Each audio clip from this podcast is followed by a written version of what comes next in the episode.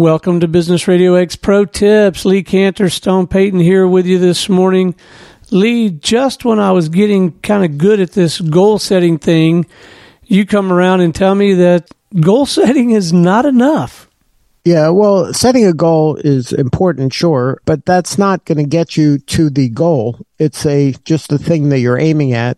If you want to achieve the goal, you're going to have to have some path to taking action.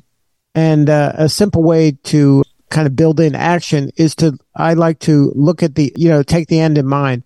Start at the end of the goal, whatever that goal is, whether it's lose 20 pounds, get 10 more clients, whatever that goal is.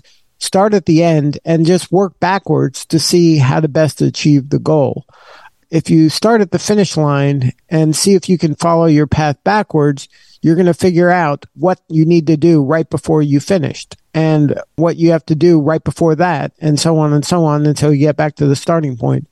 So if you really want to move from where you are today to where you'd like to be tomorrow, I would start at tomorrow, work your back, way back to see what you have to do today in order to be successful.